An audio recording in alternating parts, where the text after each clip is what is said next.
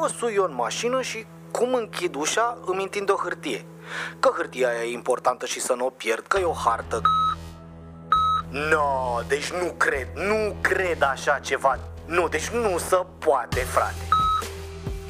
Și că eu n-am voie să fac nimic cu telefonul ăsta. E pus pe vibrații și eu am voie doar să răspund dacă mă sună cineva. Și trebuie să fac exact ce mi se spune la telefon, fără să pun nicio întrebare niciodată. Murdar, primul podcast de ficțiune din România. Ascultă Murdar pe platformele de podcasting și murdarpodcast.ro. Prezentat de Vice.com.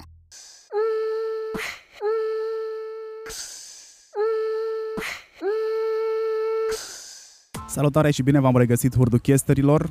Sunt, uh, cred că la al doilea interviu face-to-face, mă rog, cu distanța uh, corespunzătoare. Uh, din ultimele 4 sau 5 luni, din martie, n-am mai văzut fețele oamenilor decât o singură dată am mai văzut.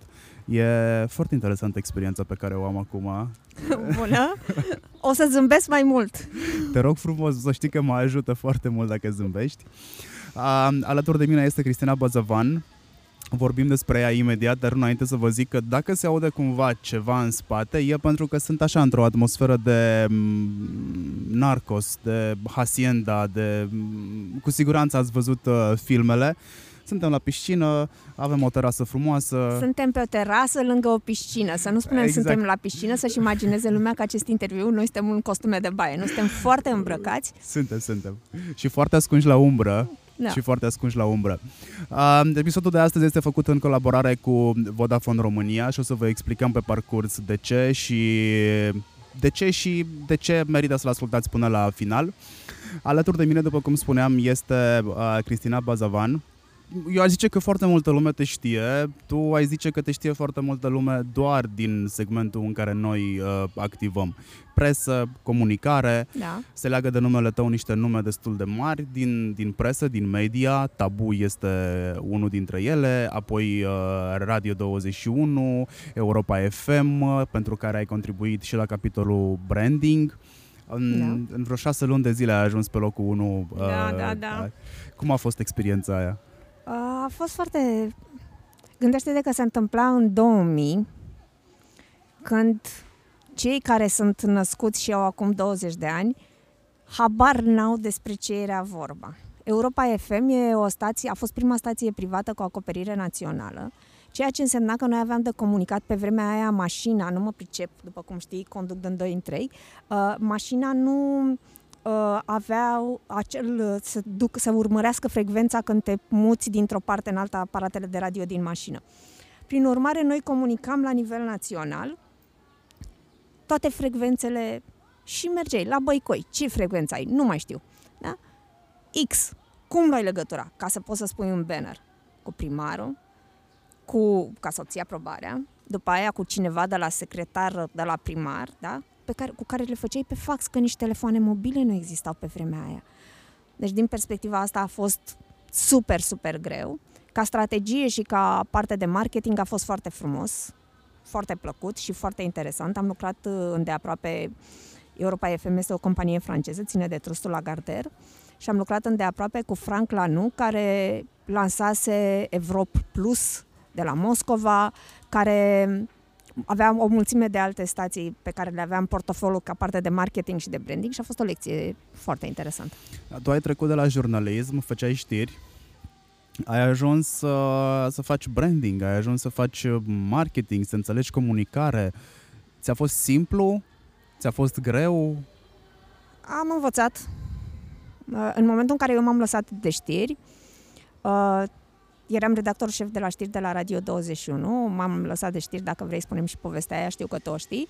Uh, Dar, uh, și când m-am lăsat de știri, uh, tocmai ce stația a fost cumpărată de francezi și urma să fie lansată Europa FM. Și mi s-a spus, nu vrei să înveți, pentru că și comunicarea de brand ține cumva de jurnalist, nu vrei să înveți. Și am avut la dispoziție un an de zile să învăț în Paris partea de marketing și de branding baza, urmând ca după aceea, foarte mult stând om la om pe tot terenul cu francezii, care lucrau cu noi în București, să facem partea cealaltă. Dar nu, nu mi-a fost greu, adică am privit-o ca o altă r- zonă de comunicare, că și jurnalismul sau și știrile erau tot tot dintr-o formă de comunicare. Cum ți s-a părut când ai ajuns de partea cealaltă? Când tu erai cea care avea de-a face cu jurnaliștii, când uh, tu erai la, în capul mesei și ceilalți erau cu microfoanele către tine. Uh, pentru Ah. mine a fost o experiență interesantă când am schimbat tar- uh, taberele. Nu știu să zic, adică când m-au întrebat, când am, făcut, când am dat interviuri, asta când zici? ai început tu să dai interviuri, când erai tu luată la întrebări de jurnaliști sau trebuia să-i controlezi pe alții care erau în echipa ta despre ce interviuri vor da? Uh, a privit-o ca un job. Nu mi s-a... Uh, eu să dau interviuri am dat târziu, nu în perioada aia. Pentru că, sau ce gen de interviuri am dat în perioada aia erau opinii de specialitate pe piața media radio, despre sondaje, despre trend, uh, despre cum se mișcă și ce se mișcă, de ce schimbăm ceva în Europa FM, ceea ce nu era la fel de intimidant ca acum, spre exemplu. Da? Acum trebuie să zic din viața și activitatea e... Atunci era ceva foarte tehnic, era super simplu. Uh, Când am lucrat cu colegii, pentru că trebuia într-adevăr să îi țin uh, din scurt, aveam un brief, aveam niște fișe pe care ei trebuiau să le respecte și o stație ca Europa FM, și acum o să zicem ceva foarte tehnic pentru cine ne ascultă, ne cerem scuze, dar noi vorbim pe aceeași limbă, că am făcut amândoi mulți ani radio, uh, o stație ca Europa FM nu comunică, spre exemplu, ca o stație ca uh, Radio Zoo sau ca Pro FM. Uh, sunt Star Station, cele două stații, care sunt foarte young, da? comunică vedeta de la uh, microfon, pe când o stație ca Europa FM, cel puțin în partea ei de început, dar și acum, mă rog, acum uh, internetul mai schimbă lucrurile, că ai acces mai ușor la personalitatea din spatele microfonului, comunica corporate. Adică era mai important să nu știi, să știi emisiunea și valorile emisiunii și foarte puțin despre omul care face emisiunea. Ca să erau, așa comunicau francezii, era important să fie foarte safe dacă îți pleacă omul, stația merge mai departe. Cum ți se pare switch-ul acum? Că acum e mai mult person-centric uh, decât Da. uh, trust-centric. Acum, eu cred că social media și tehnologia a schimbat foarte mult mentalitatea și nevoia consumatorului, pentru că tu de fapt te muți pe o nevoie a consumatorului, care eh, orice produs asta face, speculează o nevoie a consumatorului și consumatorul își dorește foarte mult să știe cât mai mult despre vedeta pe care o aude. Uh, Plus că când făceam eu radio și cred că și tu, tu ești mai tinerel, dar când făceam eu radio, puteam să trec, uh, veneau la poartă, la intrare și la Europa FM și la Radio 21, oameni care ziceau că vrem și noi să o cunoaștem pe Cristina Bazavan. Și eu treceam prin spatele lor ușurel și făceam semn cu mâna pa doamnei de la poartă și plecam. Niciodată nu se întâlneau cu mine, că mie mi-e rușine, mă simt prost când mă întreabă cineva așa. Și pa, deci nu era. Acum nu mai merge, pentru că toată lumea are Facebook, toată lumea are Instagram, nu mai, nu, oamenii ăia nu se mai pot ascunde, ba din contră, stația le cere să se expună mai mult pentru ca să ia și o parte din comunitatea lor, din audiența lor, să o capitalizeze. Europa FM, despre care povestim, se descurcă foarte bine la capitolul ăsta de ceva ani de zile. Am încercat să-l descors uh, și pe, Teddy? pe și nu pe George Zafiu. Am Ah. avut cu el un interviu în, uh, în perioada pandemiei și am încercat să-l descos, dar hmm, nu mi-a dat foarte multe informații. N-a vorbit Să la știi. fel de liber ca tine. Uh, el e angajatul stației, eu nu mai sunt.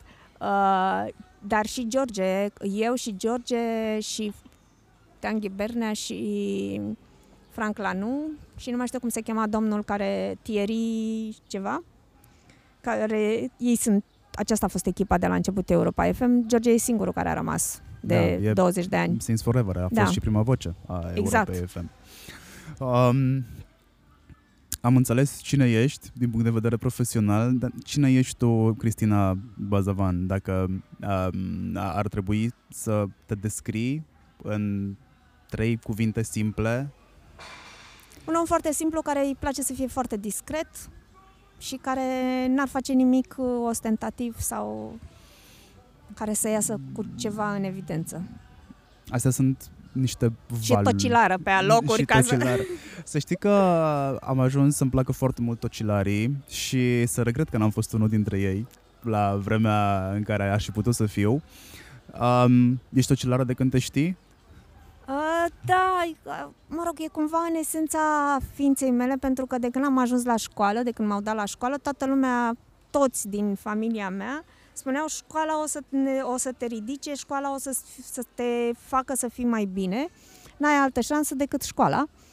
Dar nu a existat. În fiecare moment, în primii patru ani, această placă am auzit-o și când auzi tot timpul, asta pentru ca să le explicăm puțin celor care ne ascultă, eu vin dintr-o familie foarte, foarte modestă și evident că părinții își doreau despre mine și sora mea uh, să ne fie mai bine. Da? Și atunci ne responsabilizau și ne ziceau trebuie să înveți școala, școala, școala și dacă tot zic așa, evident că am fost ocilară, nu la 1-4, că la ce stocești la 1-4, la 5-8 am fost ocilară și așa, ca să ne facem totalmente de râs, am terminat bacalaureatul cu 10, dar nu mai zic mai departe. Ai terminat bacalaureatul cu 10. Da.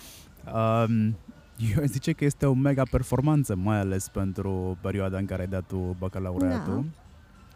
Da. Um, suntem amândoi de acord că educația este foarte importantă. Dacă mai fi întrebat în liceu, cred că nu ți-aș fi dat dreptate. Cred că aș fi vrut să scap cât mai repede de uh, situația în care mă aflu și să devin cât mai independent, deși independența nu lipsea nici în liceu. Dar de ce nu? Mă gândeam că aș putea să plec și eu pe dincolo, cum făceau da, toți. Le, oare le-ai spus ascultătorilor tăi de la câți ani muncești? Uh, cred că, nu știu dacă le-am spus lor, dar am mai spus-o prin interviurile pe care le-am mai dat. Vrei da. să spui acum? da, lucrez de la 13 ani, sau cel puțin de acolo mi-amintesc eu că lucrez. Uh, nu știu, cred că ți-am zis de ce am făcut-o, pentru că voiam neapărat independență și cred că de aia am, am făcut-o. Um, dar eu n-am pus la fel de mult preț atunci pe școală ca tine. Um, Nici eu n-am pus mai târziu. Atunci, până când mi-am atins, iartă că te-am întrerupt, până când mi-am atins scopul. Pentru mine era foarte important să plec din zona foarte modestă și să ajung la București, la facultate. Am ajuns la facultate, facultatea de matematică, că eram olimpic la matematică, deci mi-era foarte simplu să intru la facultatea aia. Nu, părinții mei nu-și puteau permite să-mi plătească meditații. Deci m-am dus unde știam sigur că mă duc. Nu mi-am pus nicio secundă, dar nicio secundă dacă am alte aptitudini, dacă mi-ar plăcea să fac ceva în viață. Nu m-am gândit, da? Am gândit doar să iau la facultate să ajung la București și din anul întâi de facultate, pentru că trebuia să trăim, să nu mâncăm doar pufuleți cu dulceață, am uh, început să muncesc. Și școala mai rărus că e mai drăguț, da. Explicăm puțin cum e pufuleț cu dulceață. Nu vreau să-ți explic că e... La prima vedere pare un desert dulce sărat, da?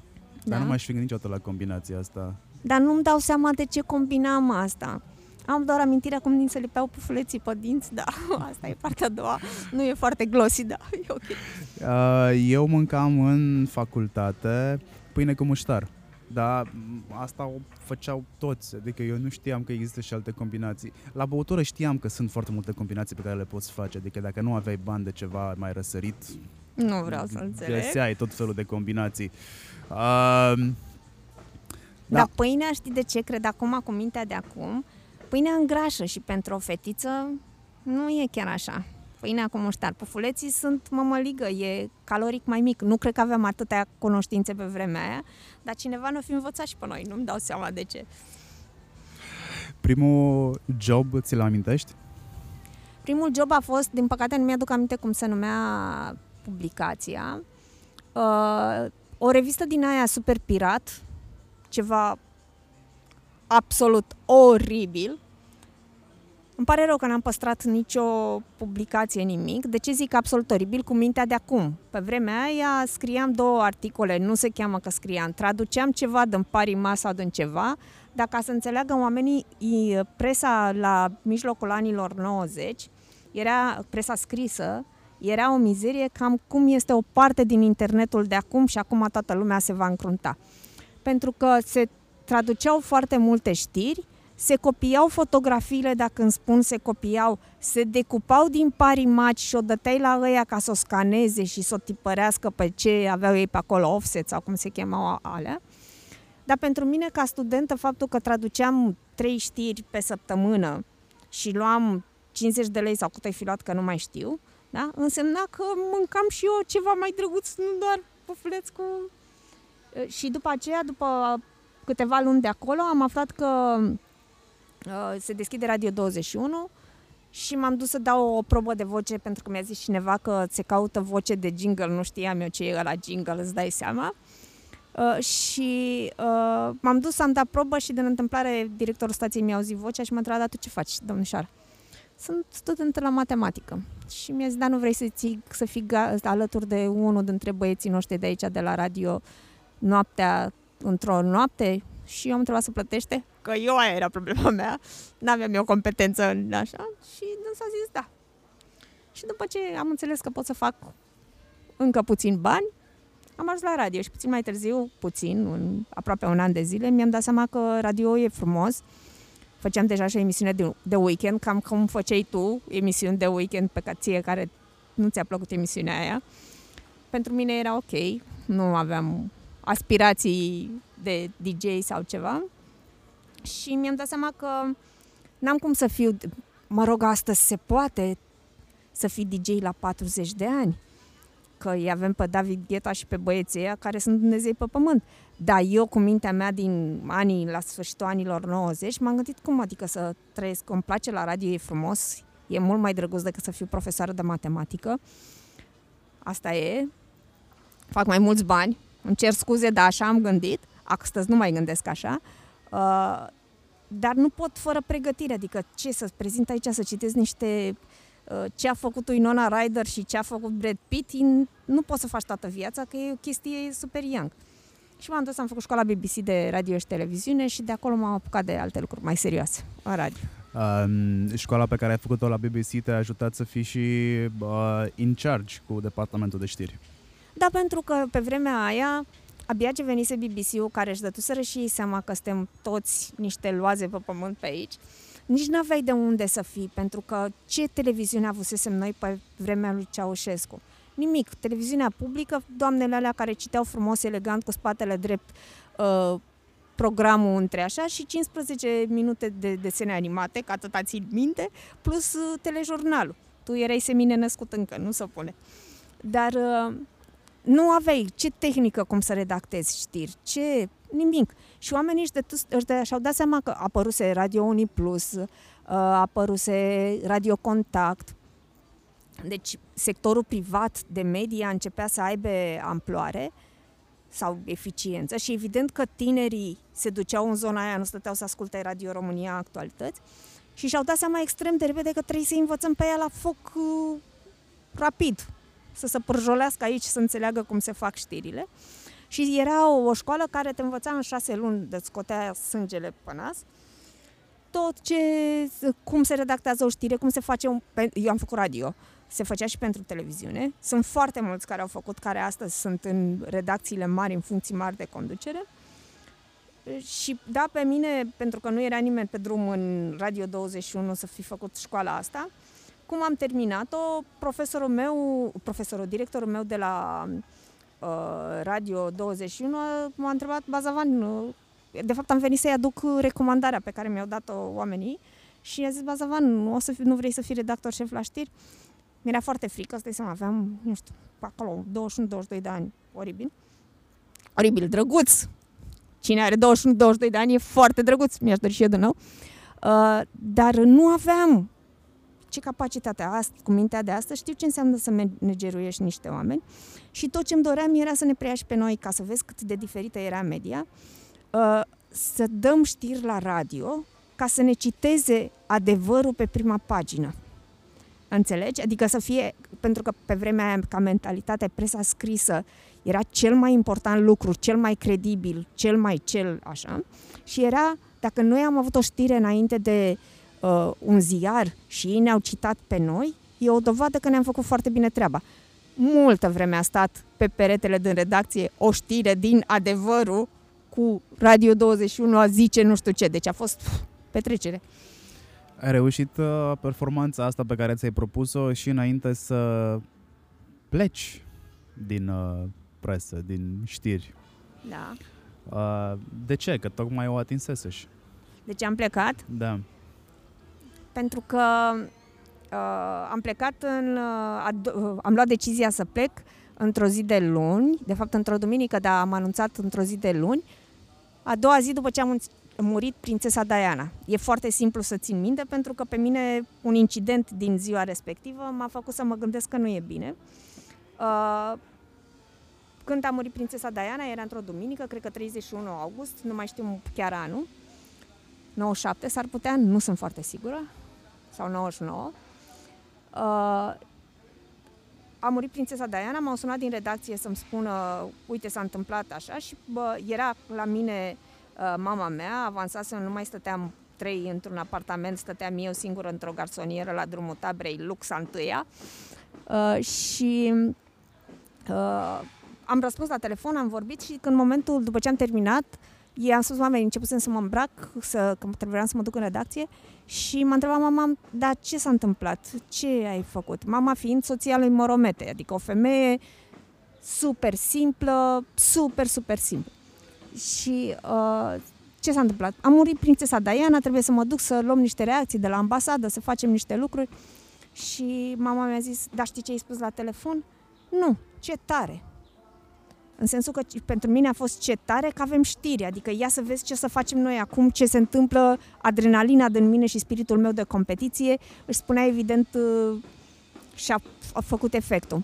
Și mi-aduc aminte că m-am suit în mijlocul de transport ce fi fost în drumul taberei până la Romană unde mergeam și că mă uitam pe geam și mi s-a părut așa, adică am această amintire cum m-am gândit că m-a stricat la minte știrile, m-au stricat la minte și că eu nu vreau să fiu omul ăsta dezumanizat care să moară un om și să zică ce tare. Adică e o absolut oribil dacă te gândești, te dai la o parte un pic. Și m-am dus, mi-am făcut treaba, evident, ne-a citat adevărul cu o știre, că ne-am făcut treaba foarte bine, dar a doua zi dimineață m-am dus și i-am spus directorului, Mircea Crant al chema, că eu îi mulțumesc frumos, nu mai vreau să fac știri, Îți dai seama că am fost considerat absolut nebună, i-am dat o lună la dispoziție, adică nu am plecat chiar să, nu știu, să abandonez proiectul, pentru că nu asta era ideea, dar mi s-a părut absolut o nebunie.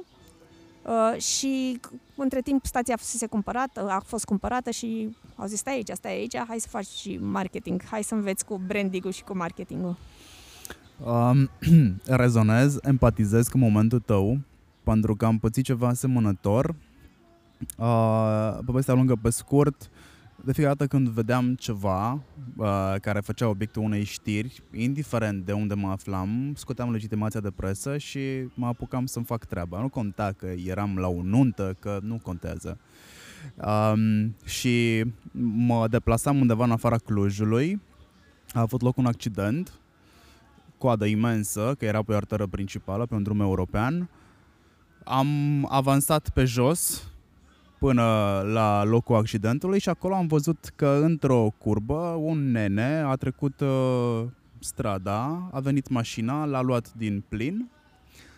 Omul nu și dăduse ultima suflare, dar uh, mi-amintesc și acum sunetul pe care îl făcea și n-a avut nicio problemă cu asta, ba chiar m-am uitat să văd dacă el mai respiră, să știu ce dau mai departe. Nu mi-am dat seama în momentul ăla ce se întâmplă. Am văzut că are capul spart și că din cap aș, n-am avut absolut nicio problemă.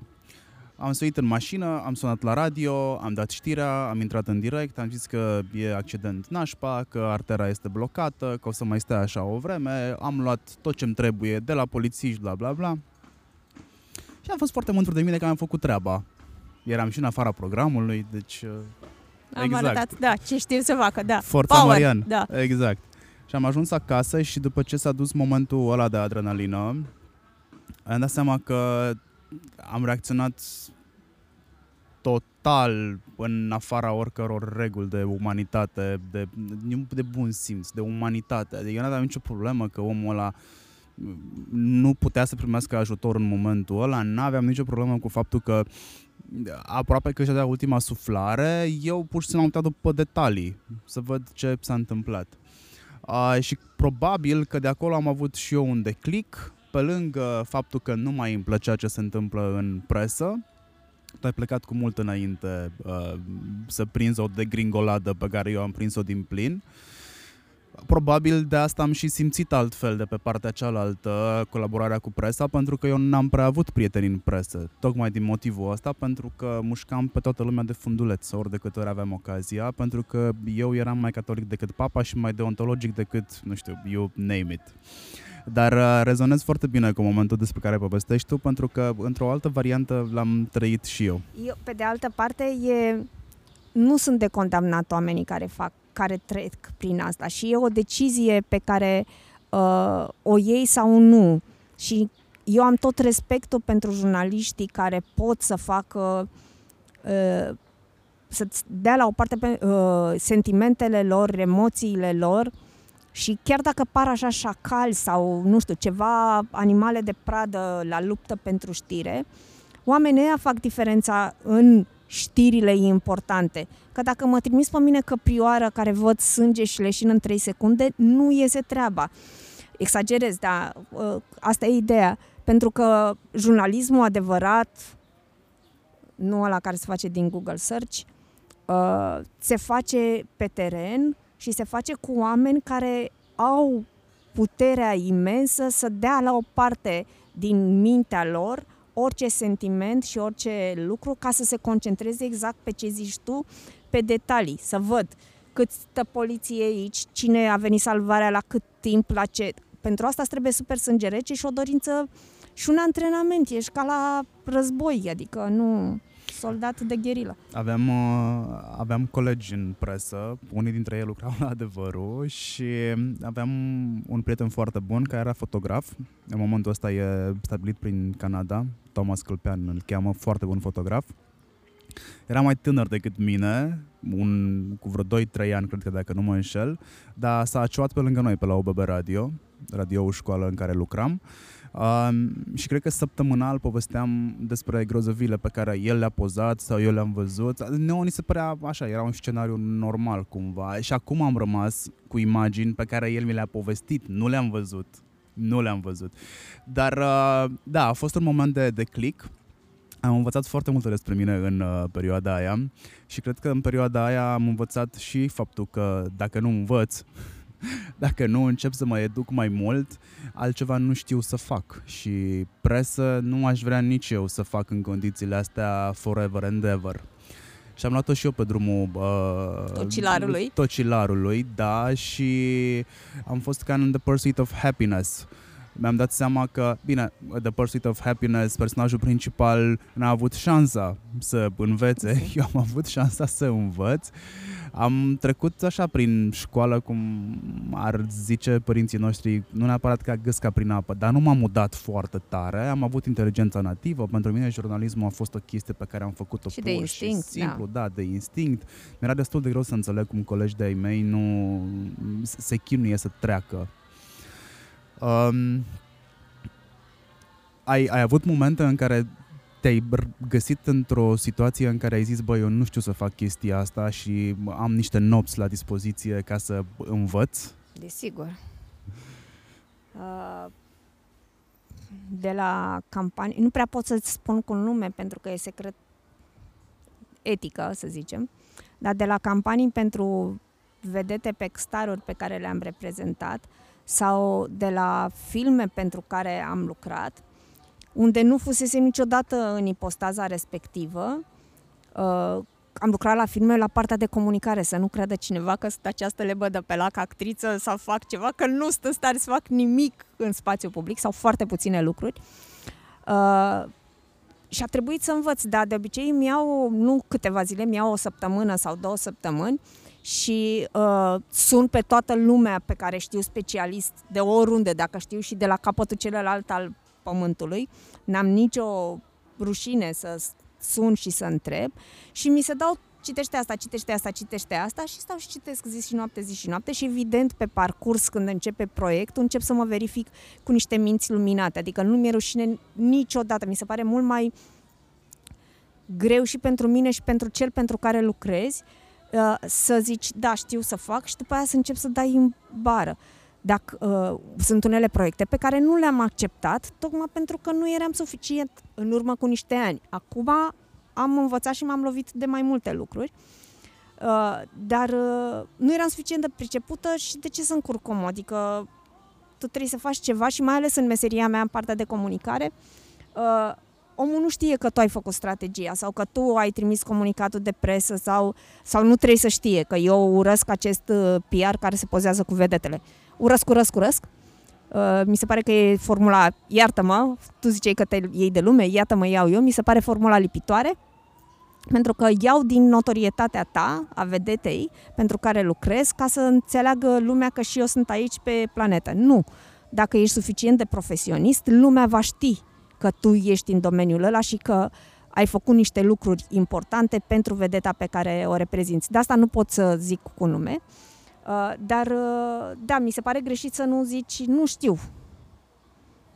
Dacă el vrea să el sau ea vor să spună uh, haide să învățăm împreună sau hai să facem așa, e ok. Dacă nu, pentru că îi trebuie ceva la un nivel foarte înalt și nu stă să învețe cu tine pe drum să, sau să te învețe, e dreptul lui să aleagă pe altcineva.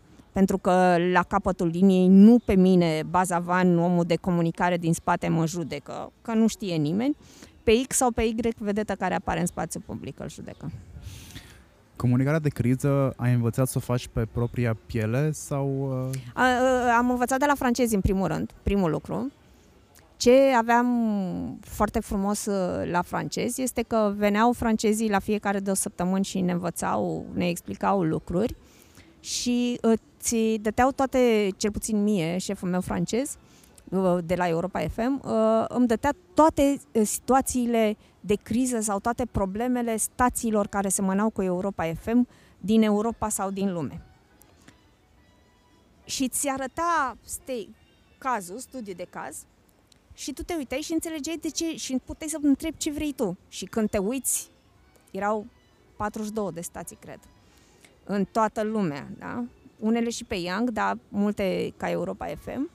Și înțelegi toate problemele lor și cum au luat decizia și efectul deciziei lor, începe să, încep să acumulezi. Și da, am avut niște proceduri, pentru că Europa FM era o corporație, aveai niște proceduri în caz de criză, adică de la început primul lucru am învățat că răspunde doar X, ăștia sunt pașii, aprobările se iau așa, deci nu, nu ne-am jucat. Cunosc foarte puțini oameni care fac comunicare de criză, care știu cu adevărat să fac comunicare de criză. Um, cred că sunt doi. Îi putem numi ca să văd? Da, tu și eu. A, nu cred. nu știu pe nimeni altcineva care să poată să facă și despre tine spun pentru că știu sau cel puțin am aflat uh, de situații pe care le-ai scos la lumină cu brio sau pe care le-ai gestionat cu brio. În rest, nu știu pe nimeni și mi se pare Dar așa tu o... te gândești la comunicarea din zona divertismentului, nu te gândești la comunicarea corporate, nu? Pentru mine comunicarea de criză e comunicarea de criză.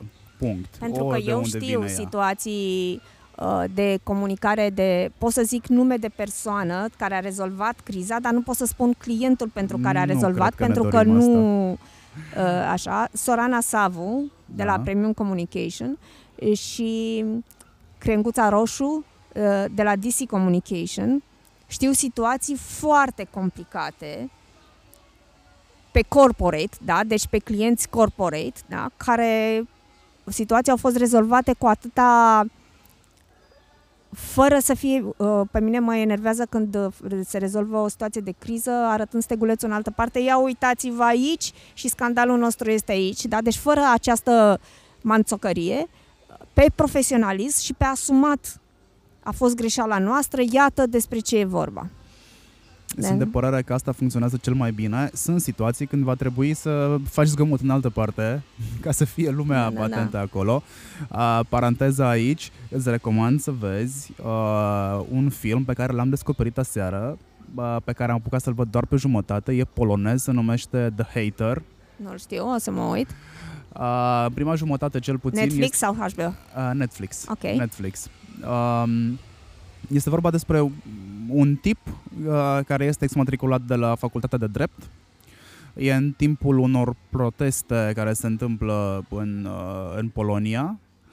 Um, Ideea este că totul se centrează pe social media, tipul ajunge să se angajeze într-o agenție de uh, PR, dar ce face agenția asta de PR este să spele cadavre pe românește și să creeze tot felul de situații de criză pentru persoanele uh, vizate.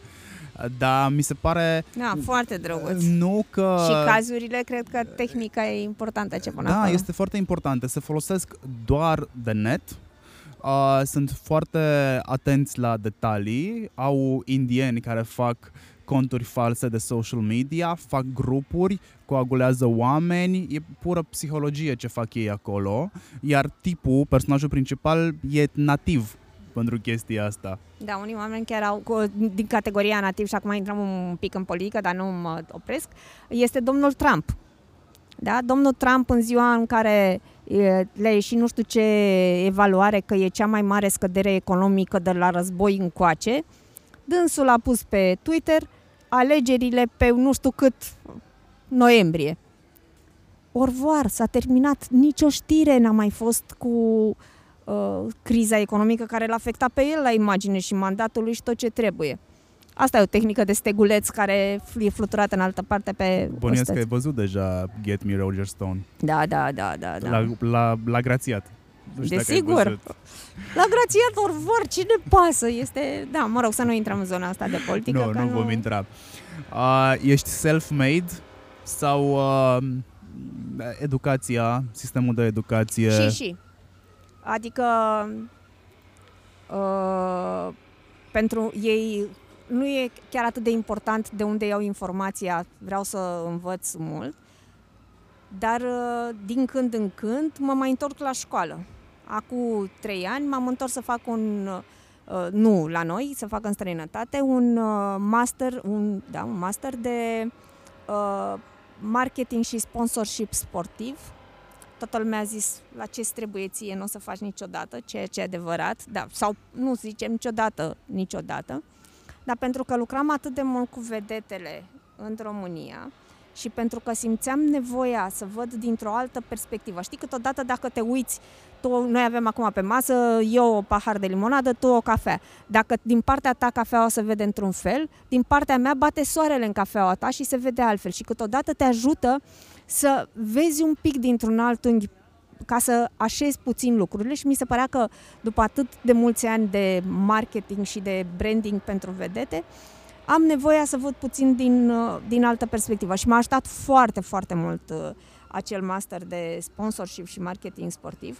Sigur, eram foarte amuzantă pentru că toți lucrau în sporturi, toți, toți colegii mei și eu eram singura care aveam o cultură din divertisment și mai îmi spuneau din când în când, ăsta fiind un ceva, un fotbalist, un basketbalist, un cineva din care se dătea exemplu, e un fel de Beyoncé a ta, adică să, a basketului sau a hockeyului sau habar n-am, ceva.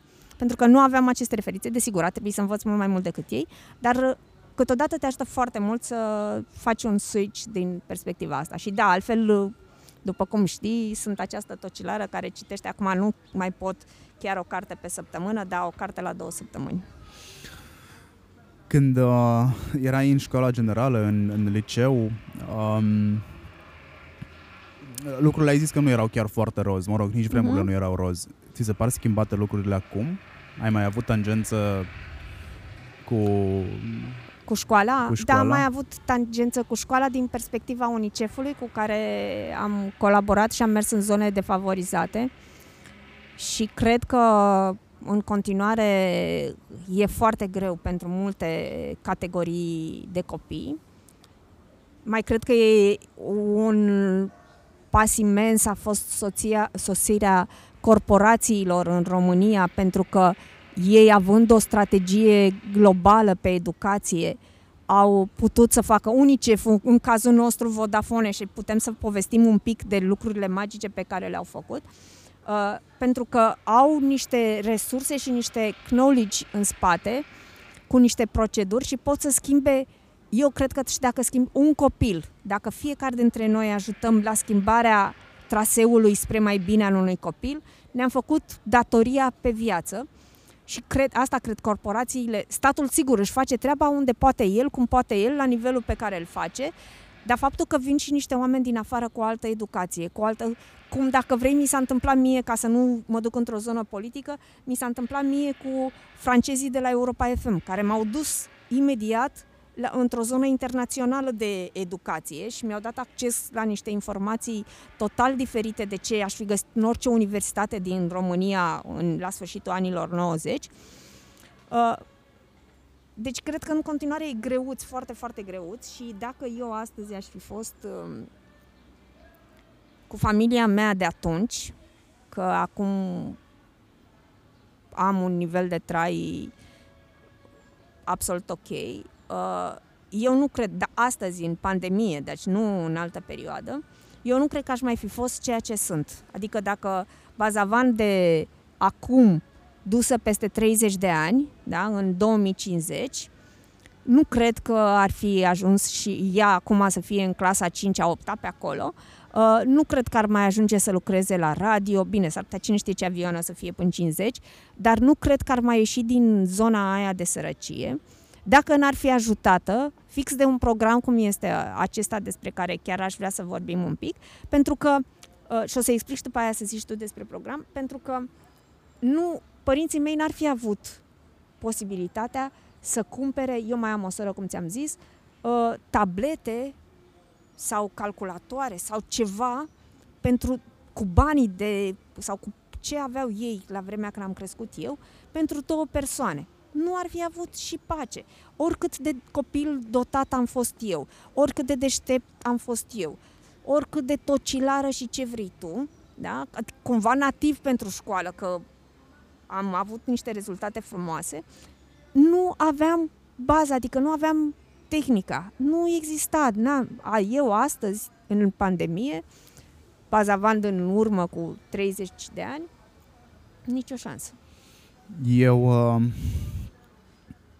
am avut calculator cred că în clasa 10 sau 11 abia târziu am avut. Uh, internet mult mai târziu. Nici nu mi-amintesc exact dacă am avut internet acasă. Eu nu n-am, nu, chestia nu. asta. Eu am văzut primul calculator la facultate. Eu la radio l-am văzut primul.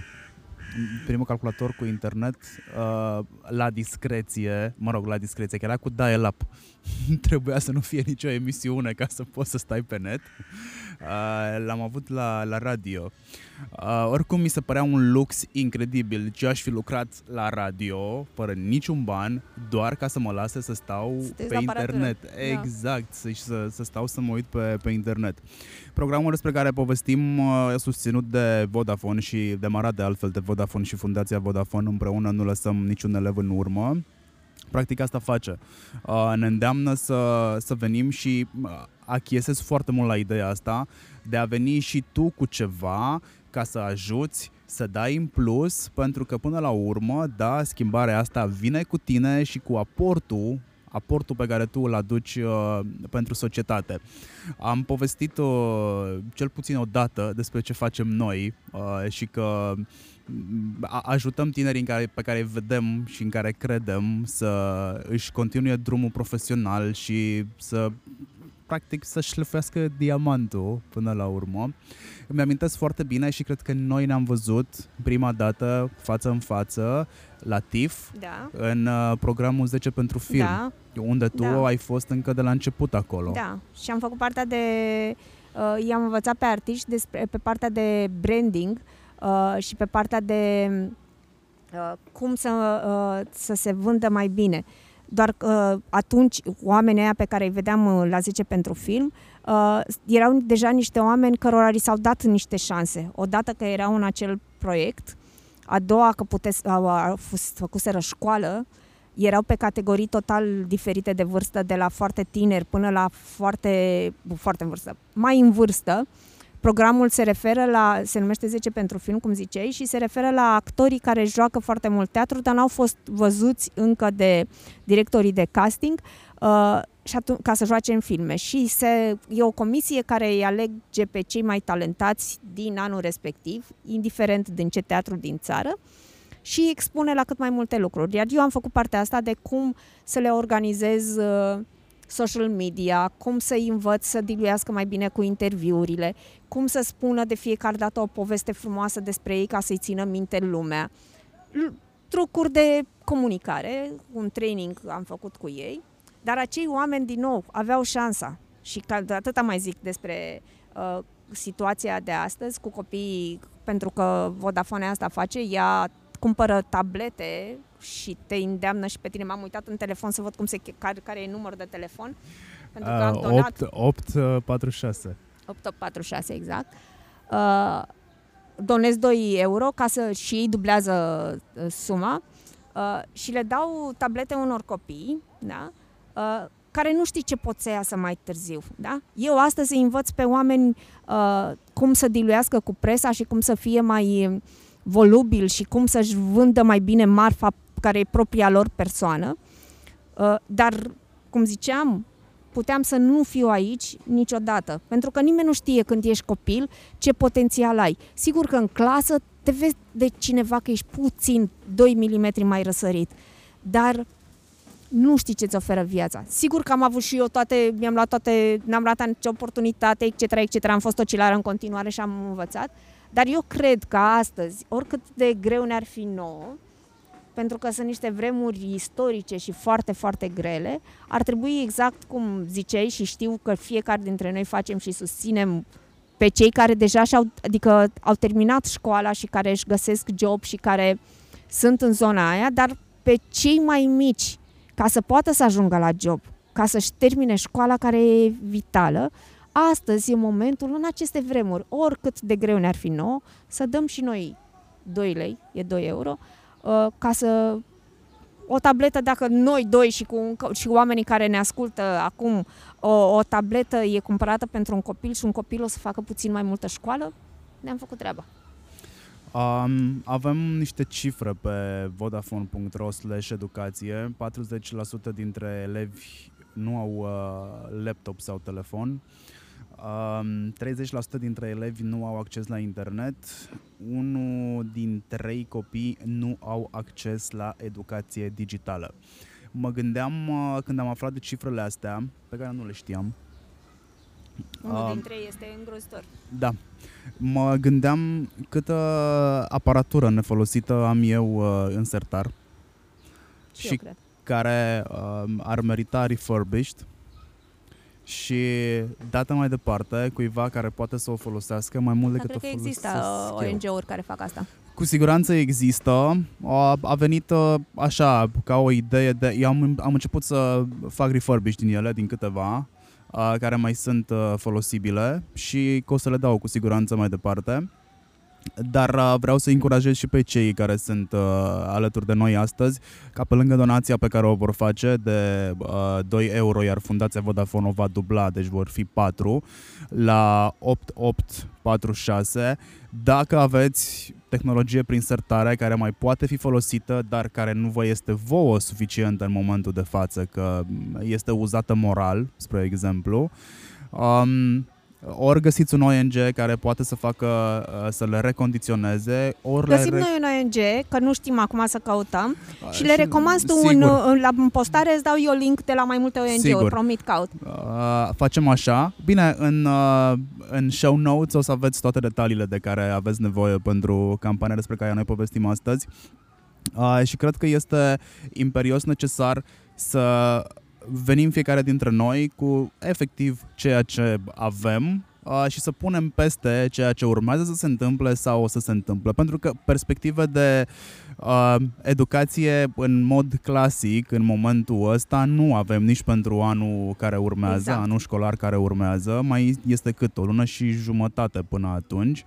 Uh, de când am vorbit cu tine, uh, mă tot gândesc cum ar fi fost pentru mine uh, școala. Și dacă eu n-am pus foarte mare preț atunci pe școală, dacă ar fi venit o situație de genul ăsta și uh, nici n-aș fi avut la îndemână cu ce să fac școală online, cred că nici eu nu aș mai fi fost astăzi ceea ce sunt. Asta e cel mai bun exemplu și de asta port cu foarte mare patim așa această conversație și în cazul meu și în cazul tău. Da? Pentru că nici părinții tăi nu erau bogătașii planetei deloc. Ar fi fost frumos să fie. Da. E acum erai în Maldive? Nu. Suntem aici lângă o piscină de înflorească. Dar uh, uh, niciunul dintre noi da? n-am fi ajuns ceea ce suntem. N- Nu suntem niște oameni foarte importanți pe lumea asta, cum ziceam, cum zic tot timpul, putem să mergem liniștiți pe stradă fără să ne oprească nimeni. Nu este vorba despre asta, dar cumva noi, pentru că am avut acces la educație și după aceea am avut uh, opor- am putut vedea niște oportunități și am muncit coerent, am ajuns să facem niște lucruri și să ajutăm alți oameni care sunt mai importanți decât noi în meseriile lor. Astăzi noi nu știm cum sunt acești copii care sunt în clasa 5-a, a 6-a. Uh, Nu știm ce potențial au ei în viață. Dar eu cred că e datoria noastră a tuturor celor care am ajuns ceva, care am depășit un pic un prag, să ajutăm. Uh, nu e, dacă spunem că e, o să fie greu la școală în septembrie, o să fie greu. Dar nu ne ajută cu nimic dacă doar spunem că este greu. Deloc. Adică nu e propagandă. Chiar noi putem schimba cu un milimetru. Dacă eu schimb un milimetru, tu un milimetru, toți oamenii de pe terasa asta cu câte un milimetru, ia să vezi că se face un centimetru care înseamnă un copil care peste 30 de ani s-ar putea să facă el o emisiune undeva, noi nu o să știm niciodată despre el, o să ajungă președinte de țară în 50 de ani, da? Și el o să spună cândva într-un interviu, păi eu am primit tabletă gratis pentru că eu eram, n-aveam nimic. Uh, Sau o să mi-amin- fie medic, sau o să fie, știi, o să salveze vieți. Îmi amintesc acum că am acceptat niște invitații în licee și în școli defavorizate să vorbesc despre meseria mea, să vorbesc despre ceea ce fac. Uh, îmi amintesc că acum vreo 2 sau 3 ani de zile, dacă nu mă înșel, la Cremioara Bozieru, cred că o știi, Da. m-a invitat uh, să, să cuvântez ceva despre jobul pe care eu îl am. Uh, am aflat acum, cred că vreo jumătate de an, ceva de genul, că cineva din sală uh, a ajuns intern în uh, departamentul de comunicare sau de marketing al Procter Gamble. Ce drăguț! That's huge, pentru că știm amândoi ce înseamnă acolo, Da. da, să te duci uh, intern. Da, Nu e neapărat cu sânge pentru cine intră, dar uh, cu vânătăi se lasă ca Da, să da, intri da. acolo. Și că momentul ăla pe care eu l-am avut la, la școală a fost cumva decisiv pentru Minunat. uh, respectivul copil, e o fată, uh, Bravo ei! ca să devină mai, uh, mai bătăioasă. Bravo, felicitări dacă ne asculti, bravo! Da, și doar at- un, eu mi-am rupt din timp o oră să fac chestia asta. Bine, îmi și place să vorbesc despre mine și... Te aliți. nu, dar uh, ideea e că niciodată nu știi dacă intenția noastră, adică dacă noi facem lucrurile cu o intenție bună, niciodată nu știm cum schimbăm cu puțin, un milimetru, lucrurile din jurul nostru. Și cred că asta ar trebui să fie scopul nostru în viață. Cel puțin pentru mine în momentul ăsta, dacă la începutul meseriei era câți bani câștig, pentru că, ce să vezi, cum ziceam, nu vroiam să mai stau în, să mănânc pufuleț cu dulceață. Dacă primesc pufuleț cu dulceață acasă, vă alerg. uh, dar uh, astăzi nu mă mai interesează aceste uh, lucruri, mă interesează mai degrabă cum schimbăm cu un milimetru în fiecare zi lumea în mai bine. Și ne trebuie atât de puțin, exact cum zici tu, uh, să vorbești puțin cu un om pe c- căreia câteodată îi dai aripi. Și dacă îi dat aripi, mentalul nostru este cel mai puternic lucru pe care îl avem și cel mai mare dușman. Dar dacă îi dai aripi și el trece mai departe peste ceva și uh, își termină școala, își tre- are o problemă la job, trece peste acea problemă, își deschide o ușă doar pentru că mental nu fusese pregătit să o deschidă uh, și face altceva, îi pot schimba viața în mai bine. Și cred că asta ar trebui să fie dorința noastră în viață.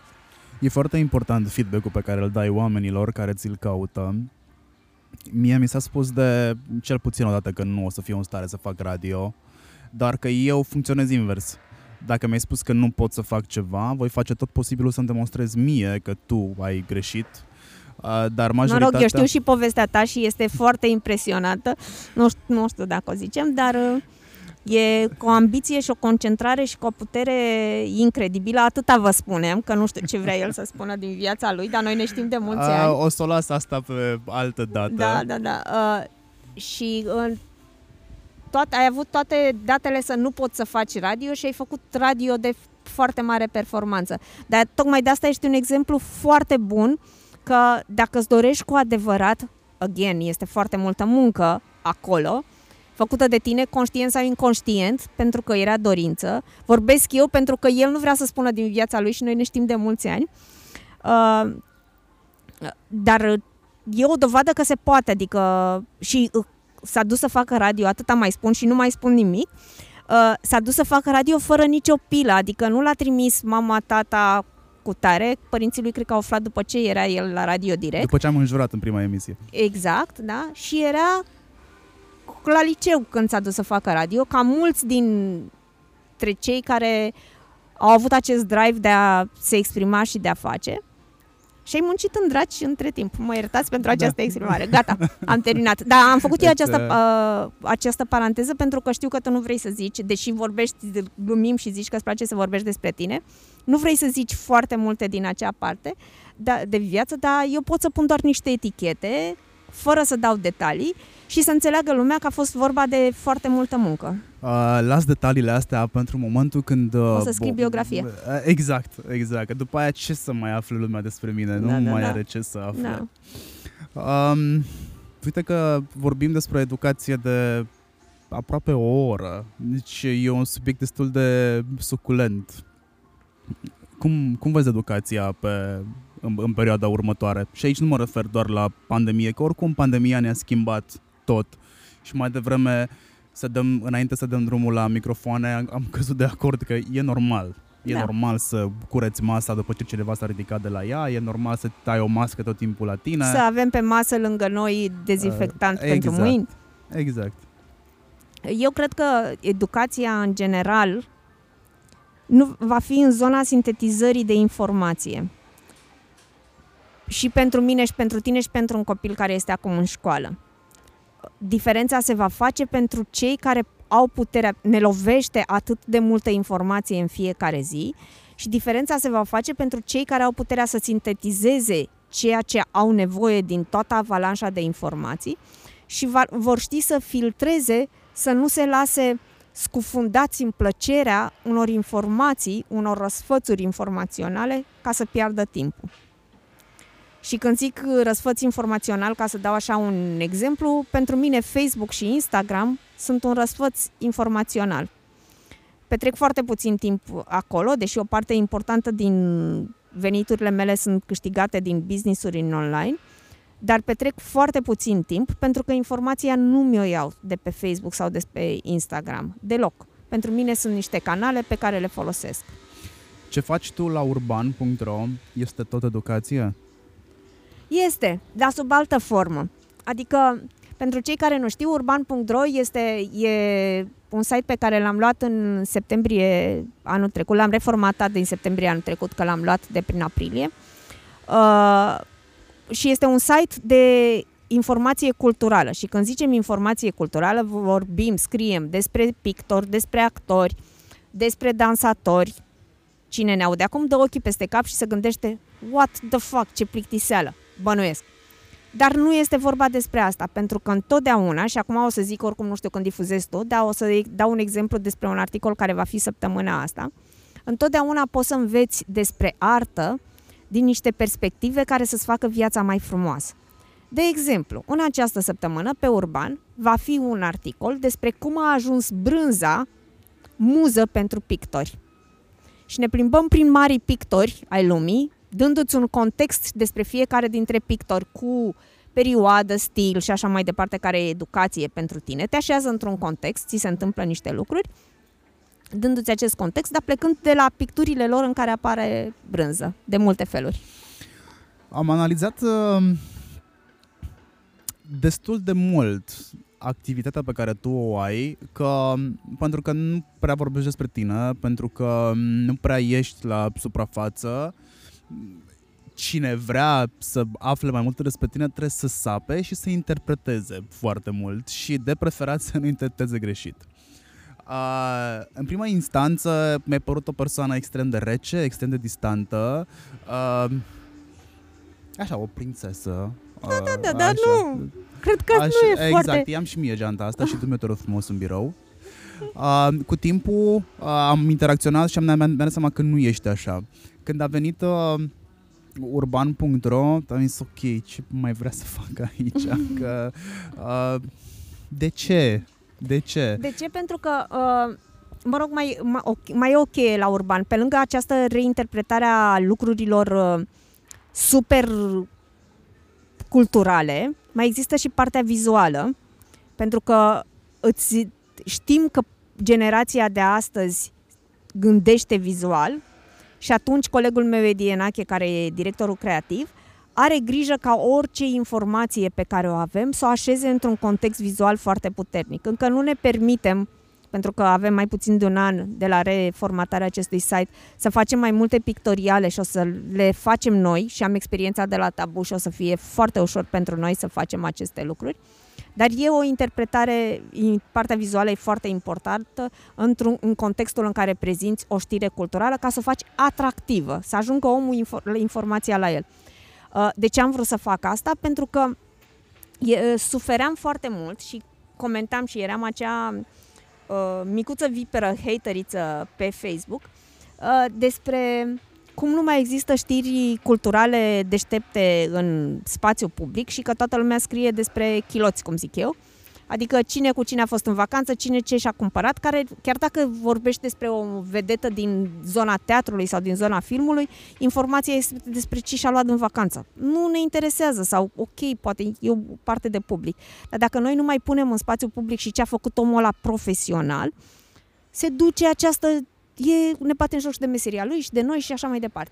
Și atunci mi-am dat seama, zic, ok, dar eu stau aici la mine pe canapea în Floreasca, că de-aia suntem pe terasă, nu este piscina mea, uh, stau puțin mai la un kilometru distanță de aici, am venit pe jos. Uh, deci tot comentam, tot comentam și m-am gândit, uh, în loc să comentez, am toate resursele, toate, tot knowledge-ul, am făcut o revistă, am uh, știu orice se poate ști despre partea, lucrez cu artiști, știu ce, și din partea internă a lor lucruri mai multe. De ce, când a venit Orlando Nicoară mi-a propus, oricum m-am gândit mult până să accept, că era mai frumos la mine pe terasă să scriu doar lucruri mărunte. Uh, de ce să nu punem în spațiu public aceste informații culturale? Culmea este, și este marea mea mândrie, că cu știri despre muzee super sofisticate, despre dansatori care au făcut niște lucruri super spectaculoase sau despre actori. Știri care nu le-ai văzut de obicei. Am ajuns, sunt în, din septembrie și până acum, sunt uh, peste 10 articole care au fiecare suta de mii de vizualizări pe o chestie culturală, da? Sigur, sunt și unele care au 500 de vizualizări. Nu-i nimic, săpăm în continuare și o să creștem. Dar uh, uh, fapt, ne ajută mult și perioada de lockdown, pentru că oamenii stăteau în casă și aveau nevoie, chiar acolo am simțit mai mult ca niciodată că oamenii au nevoie de oaza de bine, de să se piardă în ceva ca să uite de toate nenorocirile. Eu cred că știrile culturale ne fac niște oameni mai buni, nu ne fac niște acrituri. Adică dacă stau și judec pentru că o știre despre ce și-a cumpărat, ca să nu mă duc în zona politică, ce și-a cumpărat X sau Y, este o judecată. Adică te îndeamnă pe tine la judecată. Te îndeamnă pe tine la judecată, e un prim pas către hate. Că poate să fie o judecată pozitivă sau o judecată negativă. De-aia niciodată, niciodată nu o să găsești pe urban ceva care e din categoria tehnică trivia. Nu ne interesează nimic, da? doar lucrurile profesionale. Pentru că dacă îi pui omului în spațiu public și aceste informații care sunt super uh, despre profesionalismul unui om, poate să fie un motiv, un motivațional pentru tine. Despre ce a făcut omul ăla, știi? înveți să te uiți altfel la un film, înveți să, uh, să asculți altfel puțină muzică clasică. Nu ți recităm din Shakespeare în chineză, nu. Toate sunt făcute super accesibil, dar îți dau posibilitatea să te pierzi puțin într-o altă lume mai curată. Ce pasionat am început să vorbesc. Gata. Ce faci tu pe urban.ro, realizezi acum, este ceea ce ai făcut tu pentru mine, că tot vorbeam despre dat mai departe și de ajutat uh, pe alții. Uh, m-ai educat la un moment dat, fără să-ți dai seama, uh, în ceea ce privește dansul contemporan. Ce drăguț. Uh, la TIF a fost, un, uh, a fost o companie de uh, dans contemporan. Și te-am bătut la cap să te duci. Am, m-am, nimer- m-am nimerit cu tine în sală, cred Ah. că. Și uh, mi-a explicat ce se întâmplă pe scenă. Ah, I remember. Da, și din momentul ăla n-am mai văzut niște oameni care sar pe scenă, uh, care, nu știu, sar așa, fără niciun sens la prima vedere. Uh, îl văd acum cu alți ochi, uh, la fel cum văd uh, jazzul, uh, pe care mi l-a explicat uh, Bogdan Roșca, fostul meu uh, șef de la Radio Cluj, care este avid la capitolul ăsta de, de jazz și m-a luat cu el la un concert al lui Lucian Ban, dacă bine mi-amintesc. Da. Ne-am pus frumos în primul rând și a început să-mi explice, vezi? Ești atent la instrumentul ăla, la instrumentul ăla, la instrumentul ăla, vezi, acum pleacă toate, ăla de tonul, toate pleacă, fiecare pleacă Pe cum vrea drumul lui, el, da. după care la un moment dat se vor întăpătunde. Auzi? Într-o temă. Da. Și uh, acum îmi dau seama că ce faci tu pe urban.ro, mă rog, în sfârșit primesc o explicație pentru întrebarea pe care o aveam, de ce urban.ro și ce cu el. Practic face același lucru pe care l-ai făcut uh, tu pentru mine acum nu știu câțiva ani uh, sau l-a făcut Bogdan în ceea ce privește uh, jazzul. Pe, cu dansul e adevărat, pe multă lume am, uh, am uh, evangelizat-o în zona dansului, uh, dar eu cred că uh, experiența în sine, în momentul în care nu trebuie să înțelegi foarte multe, trebuie doar să fii cu mintea deschisă și să te gândești uh, că poți să primesc acest lucru, care cumva, pentru că dacă face ceva arta ce nu face nimic din zona noastră zilnică, politică sau ce vedem la televizor, ne, ne oferă o secundă în plus în care stăm în imponderabilitate și ne relaxăm și ne simțim un pic mai bine sau poate devenim cu un secundă mai deștepți. Nu e un secret că nu îți place modul în care se întâmplă lucrurile în media. Când zic media, mă refer inclusiv la social media. Uh, ce, ce nu-ți place la ceea ce înseamnă influență reală? Deloc, știi că nu-mi place. Deloc, Știu deloc. că nu-ți place, dar nici- nu știu dacă ai pus vreodată cu subiect și predicat.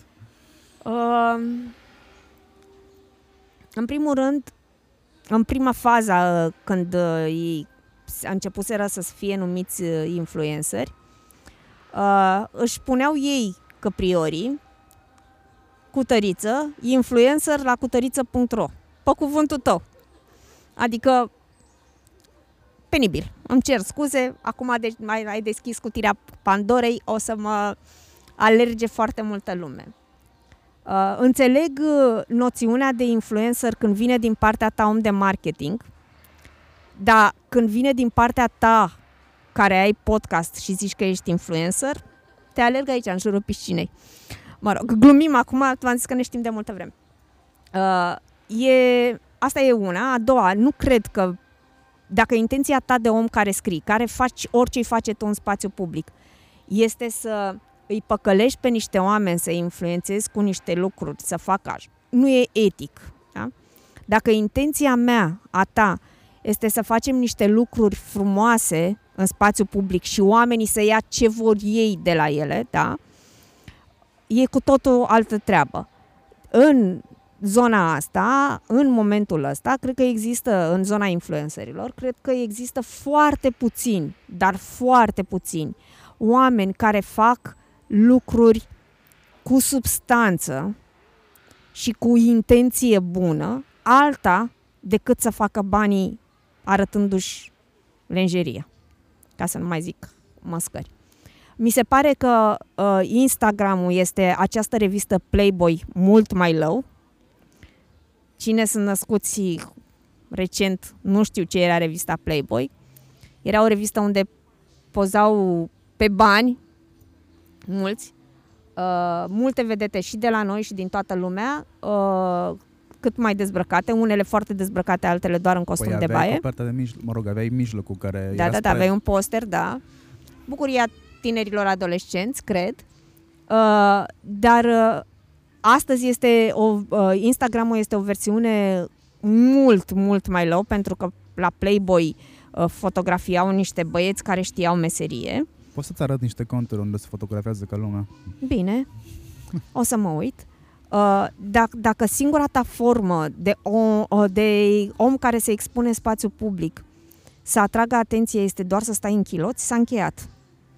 Adică dacă tu nu ai nimic altceva prin care poți să atragi atenția, să spui ceva, da? e cea mai ușoară cale, da frumos, stăm în chilos la piscină. Uh, Ca să glumesc, cândva în viața asta mi s-a propus, eu fiind această tocilară și această foarte îndârjită a să nu ne expunem viața publică și, mă rog, să nu ne... ex- Mie mi se pare indecent să te văd pe tine în chiloți când am deschis telefon. Sincer, mi se pare indecent. Dacă vreau eu să mă duc să văd un site de fete și băieți în chiloți, ok. Dar în, pe Instagram mă agresează vizual. Plus că pare rău, unii dintre voi n-ați fost la sala de sport. Oricum. Dar uh, Misa, deci fiind această viperă în această categorie, acum câțiva ani mi s-a propus să fac parte dintr-o campanie în care trebuia să stau pe marginea unei piscine și să spun ceva. Cu niște multe căprioare care stau în kilos pe Facebook, bă, Instagram. Și am întrebat-o pe domnișoara aia de la agenție care m-a sunat. Dar știți cu ce mă ocup eu?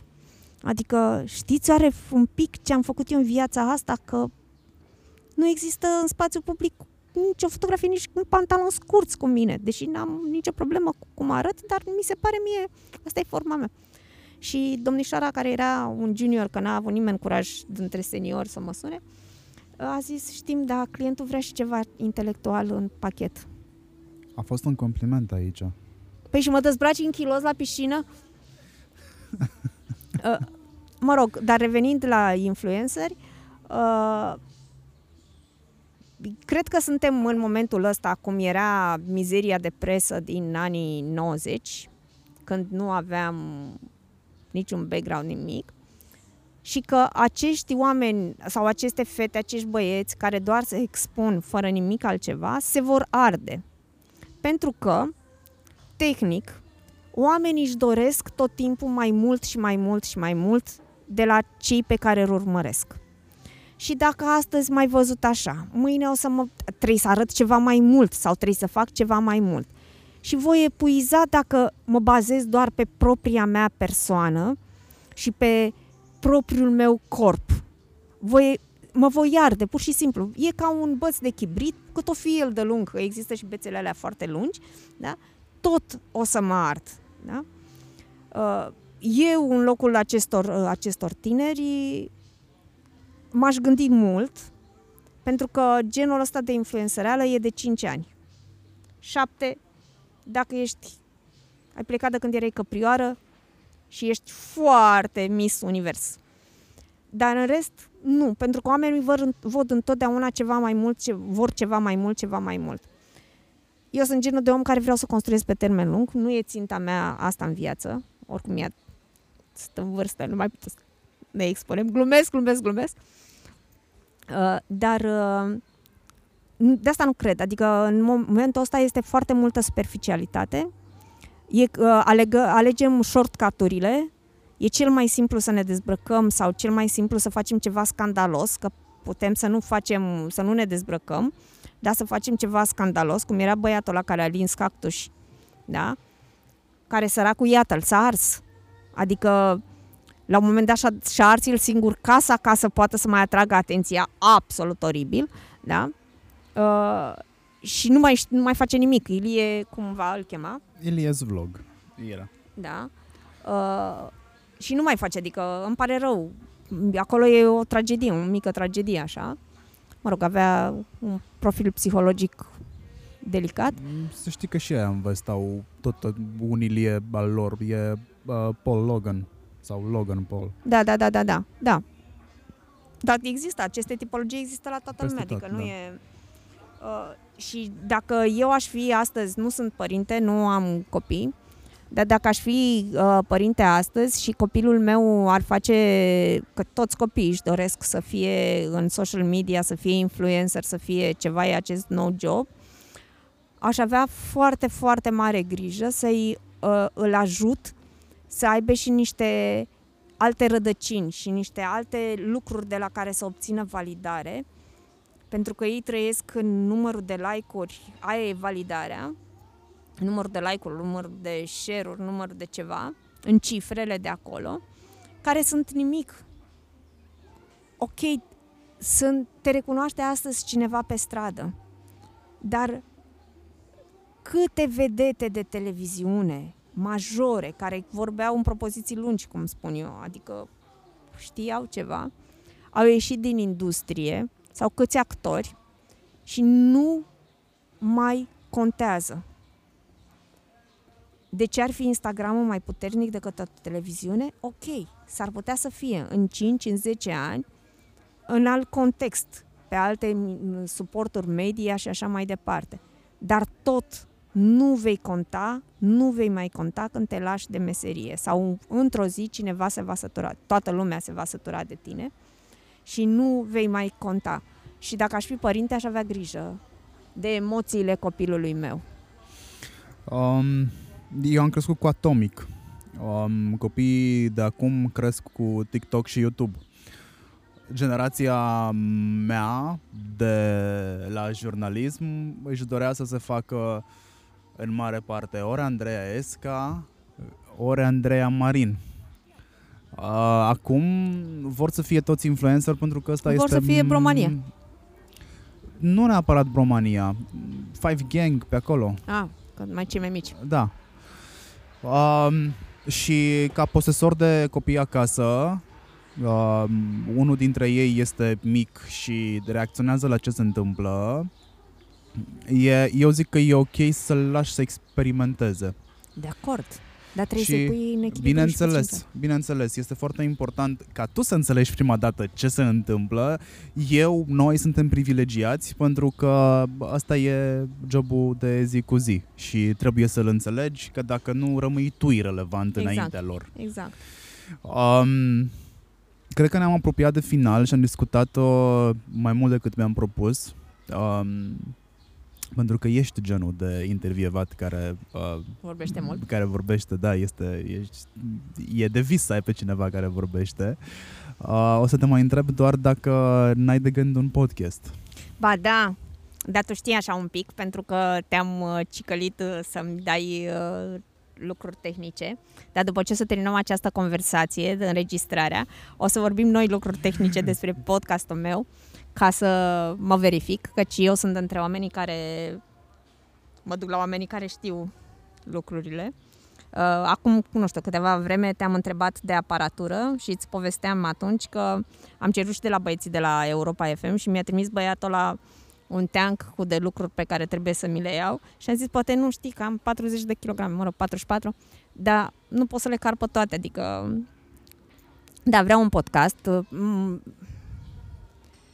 Mm, la limit, așa, nu știu cum să zic. Am toate datele să pot să fac un podcast, că am făcut atât de mulți ani radio și am vorbit la radio, nu doar uh, uh, am făcut parte din spate. Uh, pentru mine, podcastul acum și ce fac oamenii în podcast, nu vorbesc de tine, că tu ai, ești om de radio și deja ai alte noțiuni și altă topică și altă treabă, dar cei care se apucă, nu vorbesc nici de o parte din băieții de la stand-up care fac podcast, pentru că acolo e pe o altă tehnică, uh, de interviu sau de dialog sau de ceva, dar cei care fac uh, pe tehnica interviului mi simt nevoia tot timpul să le dau foarte multe cărți de citit.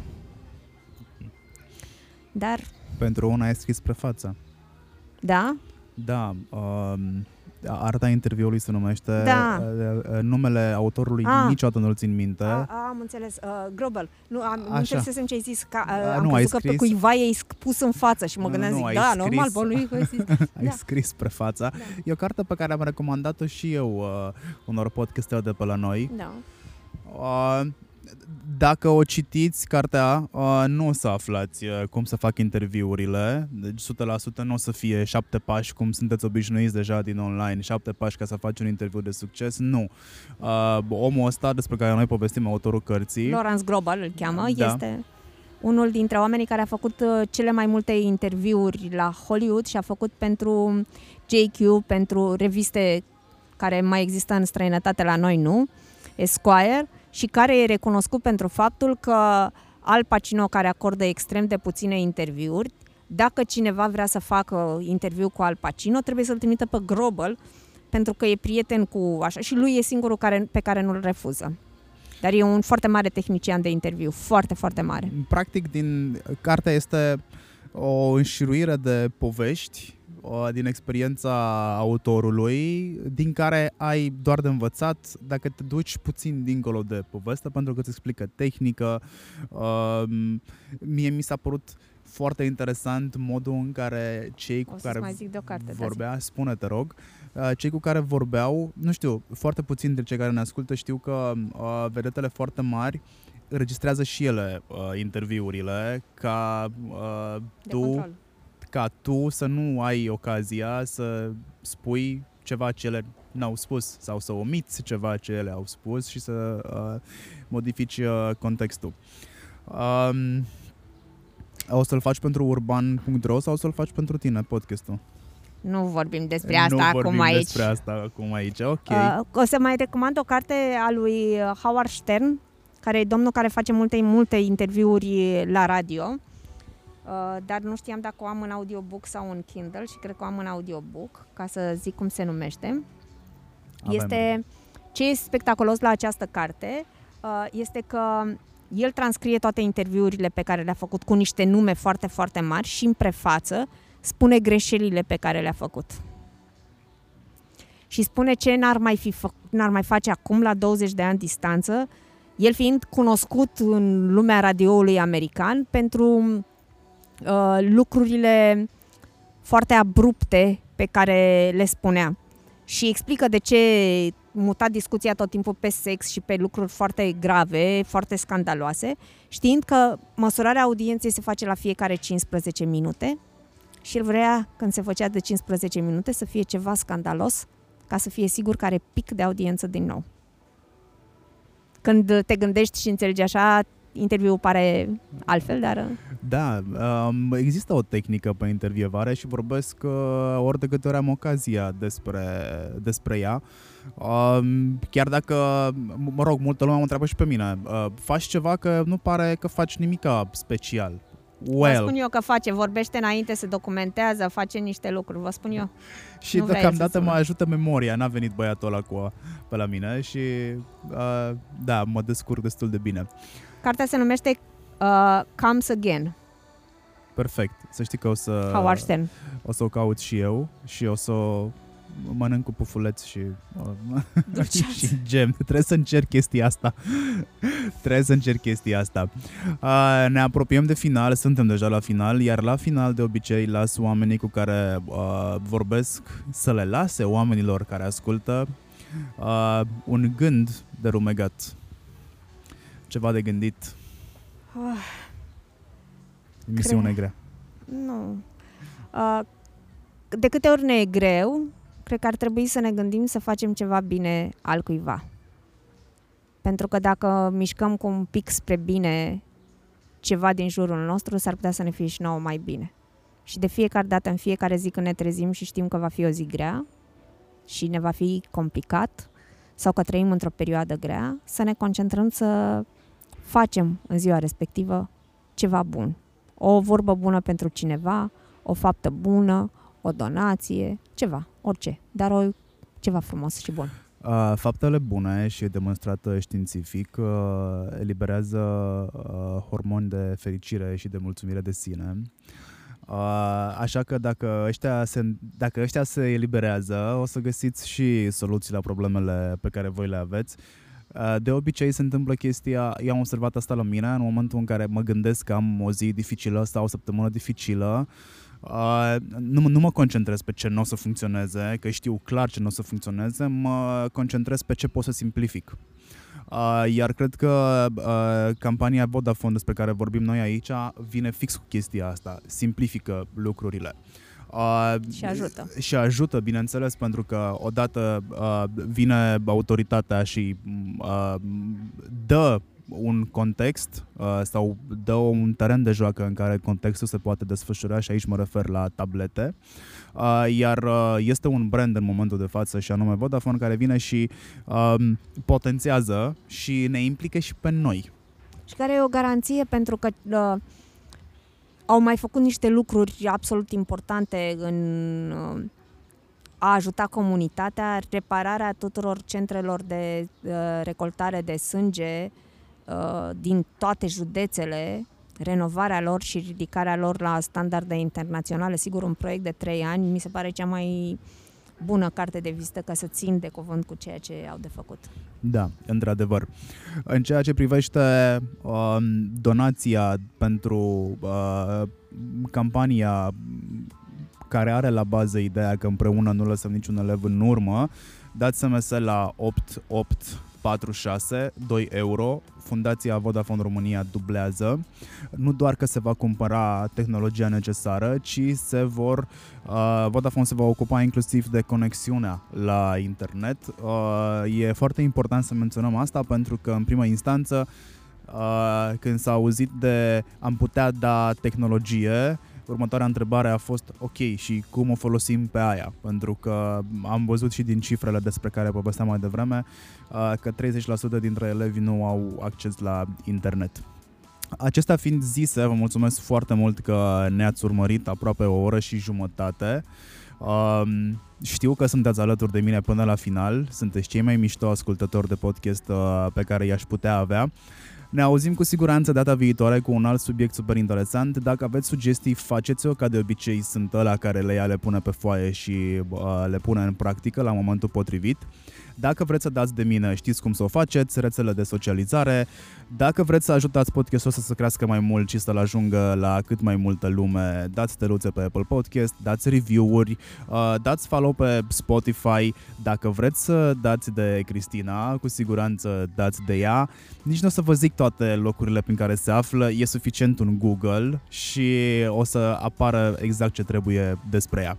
Cristina, îți mulțumesc foarte mult pentru timpul pe drag. care mi l-ai acordat și uh, îți uh, doresc o perioadă foarte prolifică pentru urban.ro și pentru a educa prin cultură. Mulțumesc asemenea și să donăm, să facem o faptă bună. Da, e foarte important. Pa, pa!